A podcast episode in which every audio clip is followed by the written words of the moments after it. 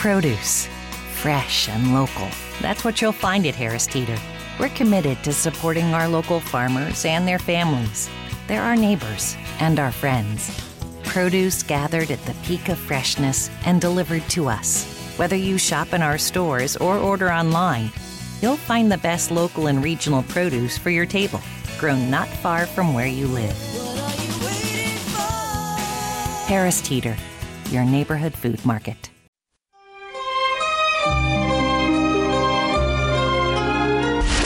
Mark Willard Show continues on K N B R one oh four point five and six eighty, the sports leader.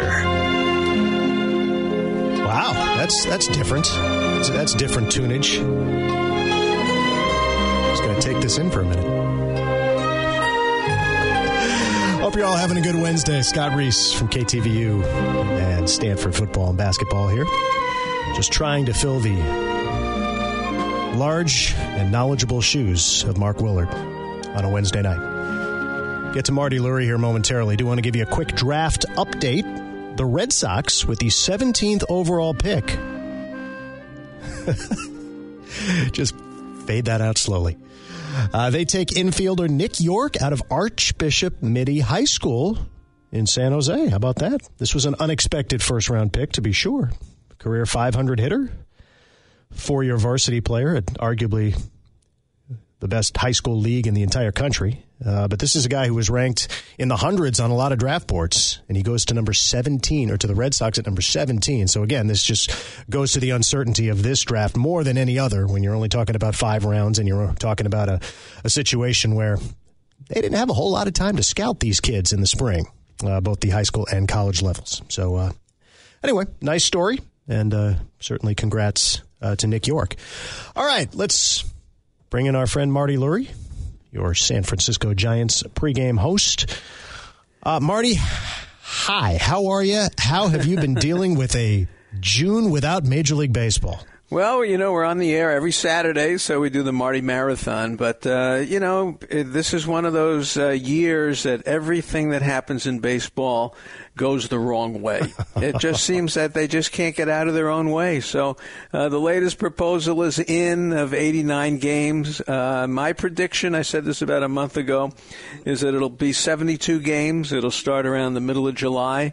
Uh, normally, uh, in a regular season, you play about ninety up to the All-Star break, and you got seventy-two after that. That fits in nicely to September twenty-seventh, and I think that's where they'll be. And will the players uh, walk backwards slightly and take less than one hundred percent pro rata? Maybe. Uh, and that may be the way to settle it. But uh, Rob Manfred said, look, there's going to be baseball, whether he's got to make it forty-eight games or fifty-four games or sixty-two games. He's got the power to do it. But if he's got to implement it without an agreement, boy, there's a lot of other things that have to be agreed upon, and he's asking for a lot of trouble. They need to settle this thing. Yeah, you, you think? You yeah, know, they we, do. I mean, they it, need to settle. If you heard the caller in the last segment, you know, make the point, which is fairly obvious at this point, is that they do not appear to care one iota about the fans in this whole thing. It's supposed to be all about the fans. And in a year where we weren't supposed to have a collective bargaining agreement in twenty twenty, to the best of my knowledge, you know, it's it's felt like that and then some, because it's being done against the backdrop of a, of a pandemic in a time when we need this game. And you heard me make the analogy to two thousand one. I mean, is that a fair analogy that baseball had, I would say has, and it's becoming had the opportunity to really step in and help, you know, heal a nation and be a, a beacon of good and of hope and of distraction and whatever else during these trying times, and they are just completely dropping the ball. Yeah, if it worked. Uh, this is an unusual time because of the pandemic. Nobody knew where it was going, even if they said, okay, let's play baseball. We don't know about the health of the country. We don't know about the health of the players, about what could happen in a second surge and things like that.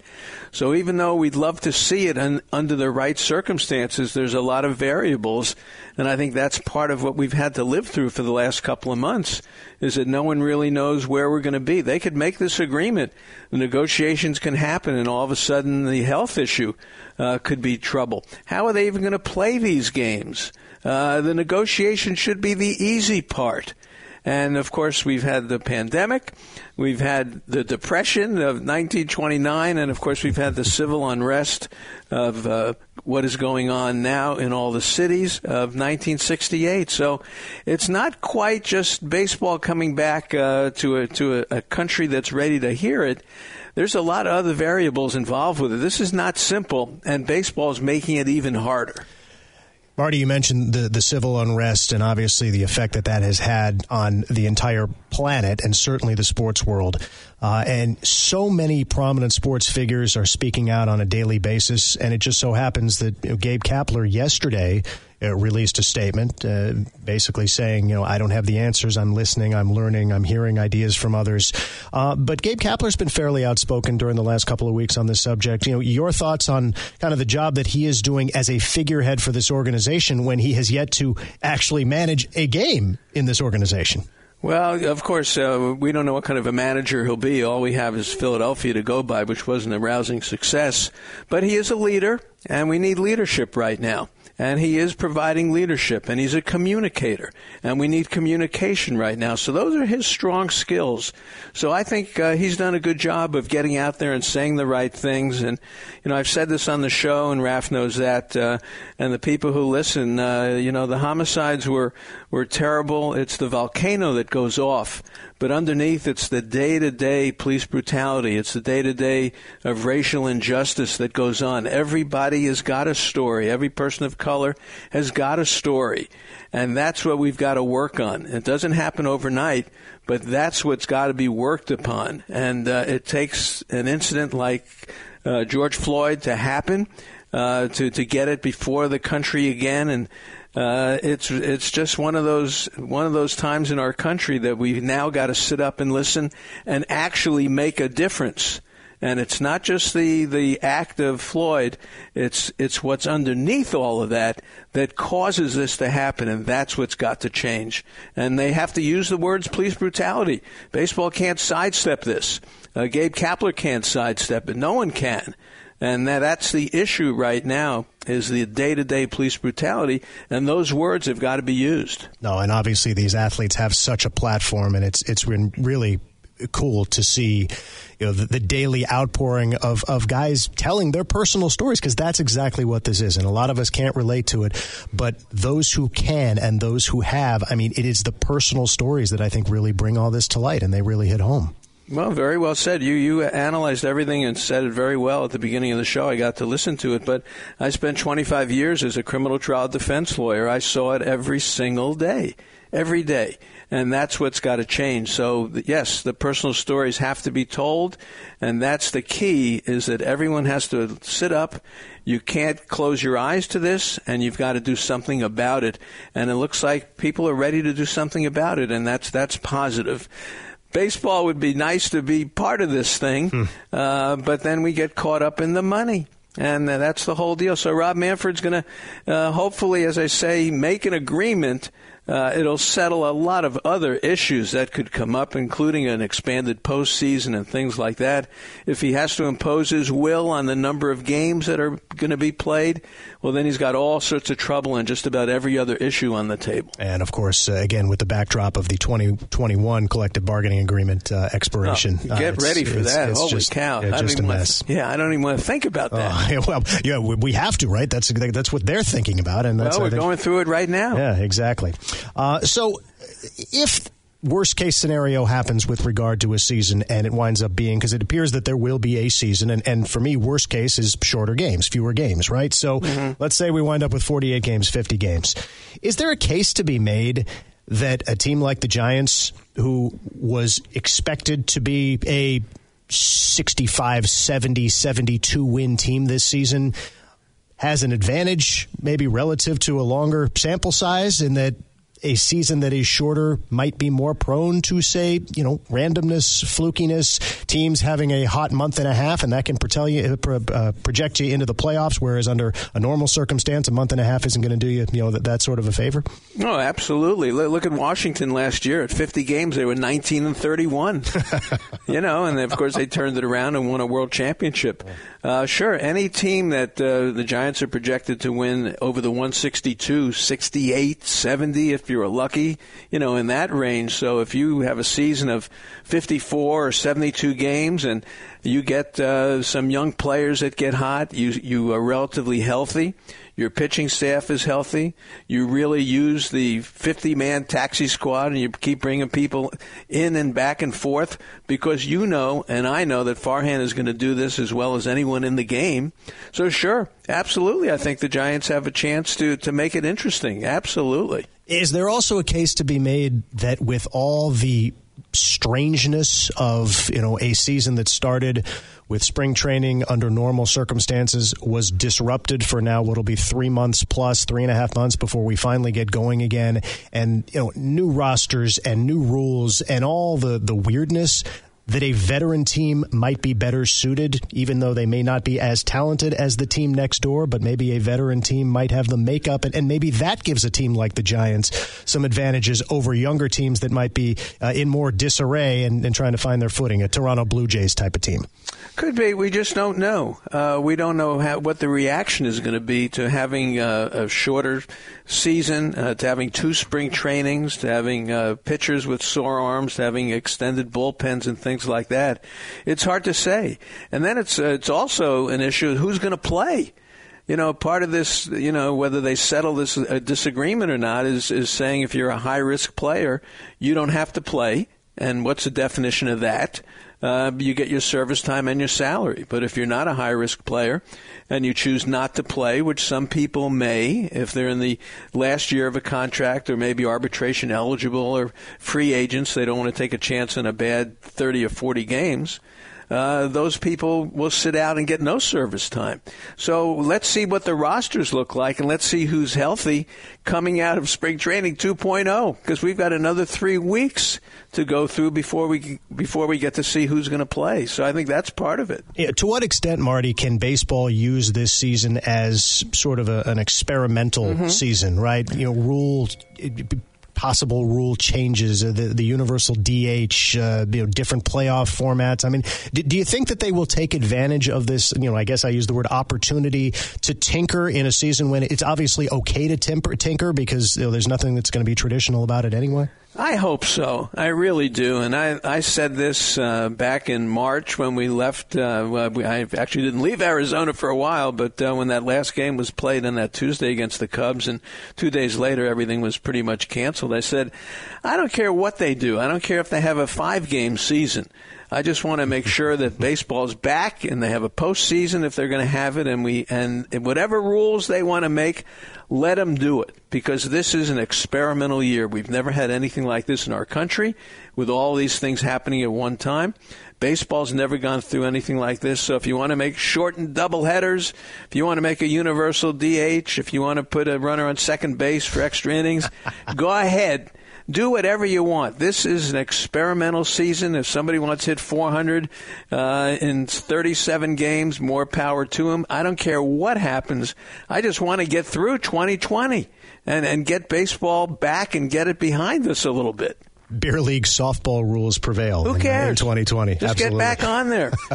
Really. And you said it. I mean, you know, you get into August and September, there's the N B A, the N H L, and the N F L is happening, and baseball's trying to figure out who's going to be in the postseason. And baseball's got a long way to go here. They wasted a lot of time. Oh. But again, I'll get back to the health. Not sure even if they got on this thing right away that we as a country were ready health-wise to welcome back the game, even without fans, in the stadiums, in the cities. It was a, a phase-in process, and we're just getting there now. So I'm not sure that uh, that anything else could have been done. No, that, that's fair enough. But I, I go back to the discussions in March, and, and I heard a lot of speculation, and it was clearly speculation. We didn't know anything about timing and, and, and the virus and when things would open up. But I heard a lot of speculation about hoping to get in an eighty-two game season this year for twenty twenty Major League Baseball, right? And and here we are, and you look at the, the, the back and forth and the proposals and the counter proposals, and from the first ones, the midpoint has remained an eighty-two game yeah. season. You feel like that sh- maybe that could have and should have been sort of the goal, to plan around, have the discussions, and just adapt from there, whether it's seventy or ninety or that sort of thing, right? Well, the issue is the pro rata. Yeah, uh, you know, eighty-two games, that means half the salary, and uh, the players are not going to go backwards. They're not going to go backwards and say, okay, we'll take fifty percent or sixty percent, or we'll be the insurance policy if uh, COVID comes back in the fall and we can't have a postseason that we'll take less money. They're not going to do that. They may take eighty percent or ninety percent, maybe that one will be a way to go with it. But otherwise, uh, even if you said eighty-two games, it's the money sure. that the players are going to make. That is, that's it. That yeah. that's there's no other issue really. Uh, that as I said, they'll settle that, and then the fun really starts trying to figure out the other issues.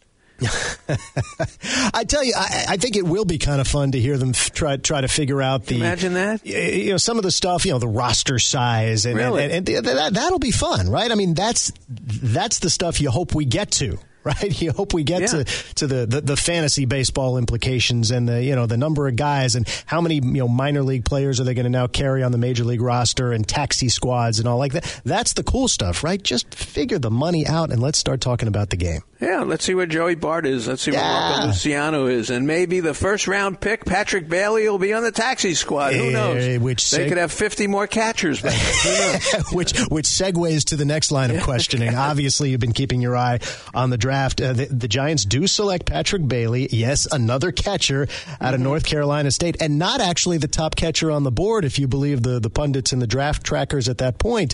Um, your thoughts on Bailey's selection and what it means for the franchise? Well, it's a good question. Uh, the D H is coming, unfortunately, to the National League, so who knows where Joey Bart will end up at first base DHing. Who knows? But this kid uh, is a catcher from age five. Uh, this is not a kid who's going to play third base or first base of the outfield. Patrick Bailey is an absolute A one receiver. Uh, he's got, he's a switch hitter. He's got power. He played at North Carolina State. He's had success at the college level. But there's a question about his bat. You know, how, how will the bat play? Uh, he can catch in the big leagues probably now, but will the bat be there? So they've got so many picks, uh, six more picks coming up.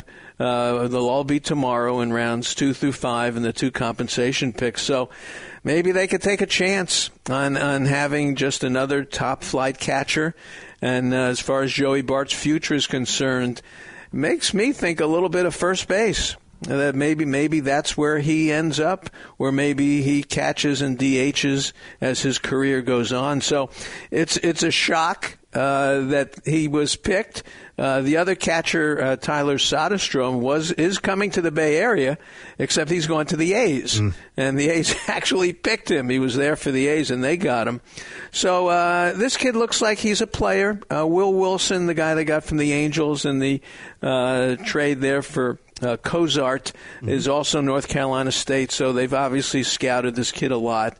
And we'll see what he does. But uh, another catcher, very, very much a surprise on a team that really, really needs hitting. But I'll tell you this, Scott. Um, this is going to be a great draft for the Giants. I, I truly think so.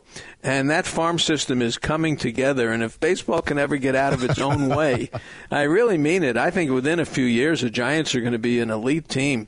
And this, th- I'm anxious to see what they do tomorrow, um, because this one maybe was a little bit of a, a, a throwaway pick, so to speak. Uh, they didn't get the, the outfielder. They didn't get a good pitcher.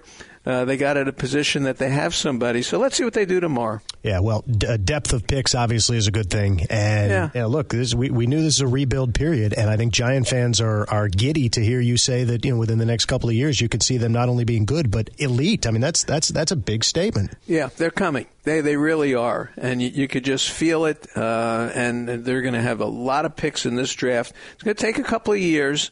But this Luciano kid, everything you hear about him, this is, I'm not going to say he's, he's Ronald Acuna, but, uh, you know, or Lindor, but there are people in big league baseball who make it big mm. at a very young age, and there's nothing at all about Luciano to make me believe that he's not going to be one of those kind of kids. Oh, that's cool. And, of course, last year, a bunch of those trade deadline deals, you know, stockpiled the uh, the minor league system as well. Eh, so, yeah. So, uh, so, so. so. Yeah. Well, those deals didn't move me at all. But, uh, but you look at their top ten, top fifteen picks, Uh, and the way the draft is and uh, what their farm system looks like. And there is room to be excited. Ramos is another one. Yeah, sure. And before I let you go, Marty, I, you know, everyone has their own threshold for safety. Everybody has their own comfort level in terms of what they feel okay doing and not doing in this uh, strange coronavirus time. You know, let's say baseball starts and let's say they're playing games at uh, at Oracle Park on, you know, July tenth. H- how do you feel personally about being at the stadium now? Well, uh, number one, uh, I don't think I would be at the stadium. Uh, I think it'll be very limited as to who's going to be there. Um, I know as far as the broadcasters are going to be there and do the home games, and mm-hmm. uh, the road games will be done from the booth, so they'll have some continuity. They'll have the big board to look at it. Right. But uh, this is something. This is this is the, the this is what I'm talking about. The negotiations. You know, get that out of the way. The, the toughest part is what's a game going to look like. Mm-hmm. You know, you want to go through seventy-two games of no fans, and and then a playoff and a World Series of no fans. What is baseball going to look like? It's going to be weird. Uh, I'm lucky enough where I can do the shows as everyone else on K N B R from home, and and I would assume uh, when we do, there will be baseball. I'll do the pregame shows uh, from from home and uh, and do it, you know, every Saturday and Sunday like that. But this is going to be very weird to watch baseball, even at the best level, without fans and with a game that we're not going to recognize. So. This money thing is is just ridiculous. Get this out of the way. The real problem is going to be when the game starts. Well, there you have it uh, from a man who knows his way around the game of baseball. Marty Lurie, always good catching up with you. Uh, agree wholeheartedly. Let's get this thing locked down. We need some games, and hopefully we'll get them within the next month one way or another. No, I think we will. I think there's no question. Uh, he, he is going to make a season because he needs the T V money right. of the postseason. There's no doubt about it. He will impose it if they can't agree. But I'll go on record. I've said it, seventy-two games starting July fifteenth. That's what I'm going by. All right, book it. I'm on board. All right. Thanks, Marty. Appreciate it. All right, take care. All bye-bye. Right, stay safe. Marty Lurie, uh, Giants pre, uh, pregame host here on K N B R.